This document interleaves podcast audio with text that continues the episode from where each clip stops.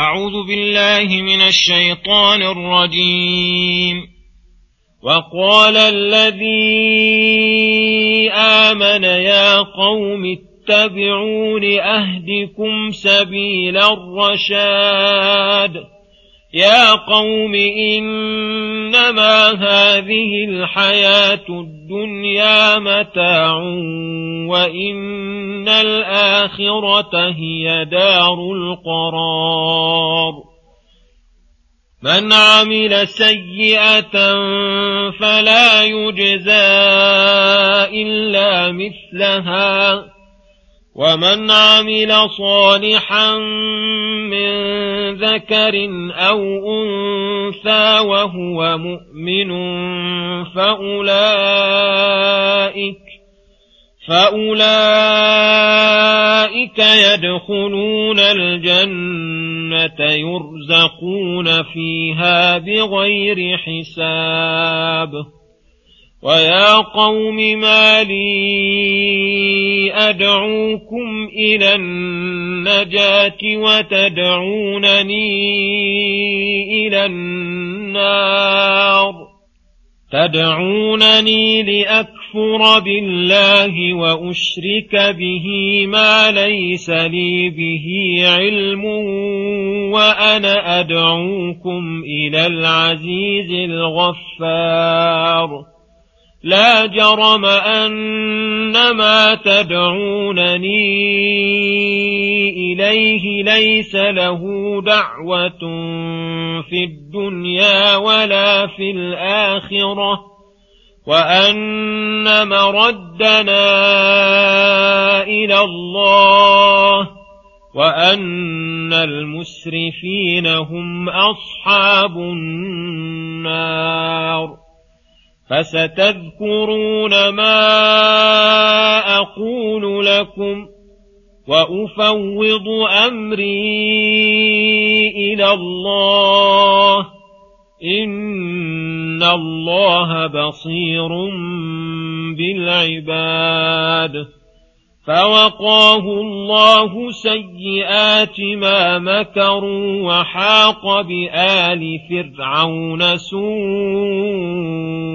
العذاب.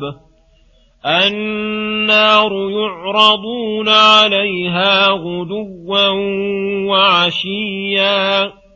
ويوم تقوم الساعة أدخلوا آل فرعون أشد العذاب وإذ يتحاجون في النار فيقول الضعفاء للذين استكبروا فيقول الضعفاء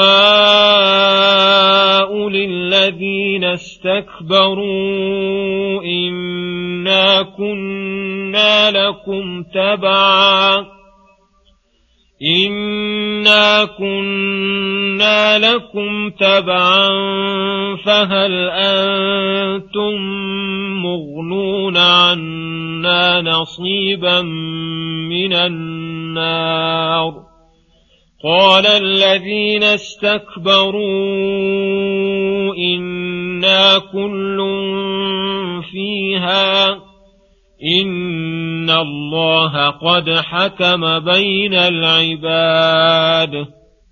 وقال الذين في النار لخزنة جهنم ادعوا ربكم يخفف عنا يوما من العذاب.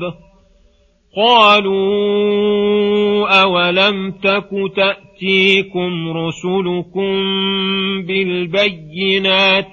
قالوا بلى. قالوا فادعوا وما دعاء الكافرين إلا في ضلال. إنا لننصر رسلنا والذين آمنوا في الحياة الدنيا ويوم يقوم الأشهاد. يوم لا ينفع الظالمين معذرتهم ولهم اللعنة ولهم سوء الدار بسم الله الرحمن الرحيم. السلام عليكم ورحمة الله وبركاته. يقول الله سبحانه فقال الذي آمن يا قوم اتبعون أهدكم سبيل الرشاد. فقال الذي آمن معيدا نصيحته لقومه. يا قوم اتبعون أهدكم سبيل الرشاد لا كما يقولكم فرعون فإنه لا يهديكم إلا طريق الغي والفساد. يا قوم إنما هذه الحياة الدنيا متاع يتمتع بها ويتنعم قليلا ثم تنقطع وتضمحل فلا تغرنكم وتخدعنكم عما خلقتم له. وإن الآخرة هي دار القرار التي هي محل الإقامة ومنزل السكون والاستقرار. فينبغي لكم أن تؤثروها وتعملوا لها عملا يسعدكم فيها. من عمل سيئة من شرك أو فسوق أو عصيان فلا يجزى إلا مثلها. أي لا يجازى إلا بما يسوءه ويحزنه بقدر إساءته وما تستحقه لأن جزاء السيئة السوء. ومن عمل صالحا من ذكر أو أنثى من أعمال القلوب والجوارح وأقوال اللسان وهو مؤمن فأولئك يدخلون الجنة يرزقون فيها بغير حساب. أي يعطون أجرهم بلا حد ولا عد بل يعطيهم الله ما لا تبلغه أعمالهم. ويا قوم ما لي أدعوكم إلى النجاة بما قلت لكم وتدعونني إلى النار بترك اتباع نبي الله موسى عليه السلام. ثم فسر ذلك فقال تدعونني لأكفر بالله وأشرك به ما ليس لي به علم أنه يستحق أن يعبد من دون الله والقول على الله بلا علم من أكبر الذنوب وأقبحها. وأنا أدعوكم إلى العزيز الذي له القوة كلها وغيره ليس بيده من أمر شيء الغفار الذي يسرف العباد على أنفسهم ويتجرؤون على مساخطه ثم إذا تابوا وأنابوا إليه كفر عنهم السيئات والذنوب ودفع موجباتها من العقوبات الدنيوية والأخروية لا جرم أي حقا يقينا أن ما تدعونني إليه ليس له دعوة في الدنيا ولا في الآخرة ألا يستحق أي لا يستحق الدعوة إليه.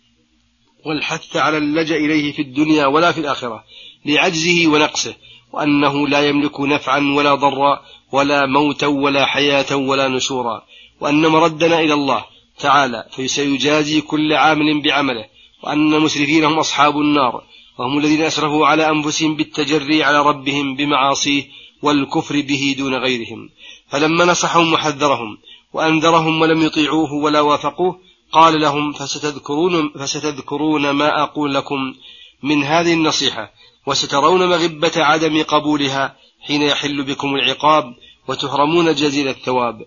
وأفوض أمري إلى الله أي ألجأ إليه وأعتصم وألقي, وألقي أموري كلها لديه وأتوكل عليه في مصالحي ودفع الضرر الذي يصيبني, يصيبني منكم أو من غيركم. إن الله بصير بالعباد يعلم أحوالهم وما يستحقون يعلم حالي وضعفي فيمنعني منكم ويكفيني شركم ويعلم أحوالكم فلا تتصرفون إلا بإرادته ومشيئته. فإن سلطكم علي فبحكمة منه تعالى وعن إرادته ومشيئته صدر ذلك. فوقاه الله سيئات ما مكرون. أي وقى الله القوي ذلك الرجل المؤمن الموفق عقوبات ما مكر فرعون وآله له من إرادة إهلاكه وإتلافه لأنه بادأهم بما يكرهون. وأظهر لهم الموافقة التامة لموسى عليه السلام ودعاهم إلى ما دعاهم إليه موسى وهذا أمر لا يحتملونه وهم الذين لهم القدرة إذ ذاك وقد أغضبهم واشتد حنقهم عليه فأرادوا به كيدا فحفظه الله من كيدهم ومكرهم وانقلب كيدهم ومكرهم على أنفسهم وحاق بآل فرعون سوء العذاب أغرقهم الله في صيحة واحدة عن آخرهم. وفي البرزخ النار يعرضون عليها غدوا وعشيا ويوم تقوم الساعة أدخلوا آل فرعون أشد العذاب. فهذه العقوبات الشنيعة التي تحل بالمكذبين رسول الله المعاندين لأمره. ثم يخبر تعالى عن تخاصم أهل النار وعتاب بعضهم بعضا واستغاثتهم بخزنة النار وعدم الفائدة في ذلك فقال وإذا تحاجون في النار يحتج التابعون بإغواء المتبوعين ويتبرأ المتبوعون من التابعين. فيقول الضعفاء أي الأتباع للذين استكبروا على الحق من القادة الذين دعوهم إلى ما استكبروا إلى ما استكبروا لأجله. إنا كنا لكم تبعا. أنتم أغويتمونا وأضللتمونا وزينتم لنا الشرك والشر. فهل أنتم مغنون عنا نصيبا من النار؟ أي ولو قليلا. قال الذي استكبروا مبينا لعجزهم ونفوذ الحكم الإلهي في الجميع. إنا كل فيها. إن الله قد حكم بين العباد وجعل لكل قسطه من العذاب فلا يزاد في ذلك ولا ينقص منه ولا يغير ما حكم به الحكيم. وقال الذين في النار من المستكبرين والضعفاء لخزنة جهنم ادعوا ربكم يخفف عنا يوما من عذاب. لعله تحصل بعض الراحة. قالوا لهم موبخين مبينين أن شفاعتهم لا تنفعهم ودعاؤهم لا يفيدهم شيئا. أولم تكن تأتيكم رسلكم بالبينات التي تبينتم بها الحق والصراط المستقيم وما يقرب من الله وما يبعد منه قالوا بلى قد جاءونا بالبينات وقامت علينا حجة الله البالغة فظلمنا وعاندنا الحق بعدما تبين قالوا أي الخزنة لأهل النار متبرئين من الدعاء لهم الشفاعة فادعوا أنتم ولكن هذا الدعاء هل يغني شيئا أم لا قال تعالى وما دعاء الكافرين إلا في ضلال أي باطل لاغي لأن الكفر محبط لجميع الأعمال صاد لإجابة الدعاء. ثم يقول سبحانه إنا لننصر والذين آمنوا في الحياة الدنيا ويوم يقوم الأشهاد أي جهنم لما ذكر عقوبة آل فرعون في الدنيا والبرزخ ويوم القيامة وذكر أحالة أهل النار الفظيعة الذين نابذوا رسله وحاربوهم قال إنا لننصر رسلنا والذين آمنوا في الحياة الدنيا أي بالحجة والبرهان والنصر ويوم يقوم الأشهاد أي في الآخرة بالحكم ولأتباعهم بالثواب ولمن حاربهم بشدة العذاب. يوم لا ينفع الظالمين معذرتهم حين يعتذرون ولهم اللعنة ولهم سوء الدار أي الدار السيئة التي تسوء نازليها. وصلى الله وسلم على نبينا محمد وعلى آله وصحبه أجمعين. وإلى الحلقة القادمة غدا إن شاء الله. والسلام عليكم ورحمة الله وبركاته.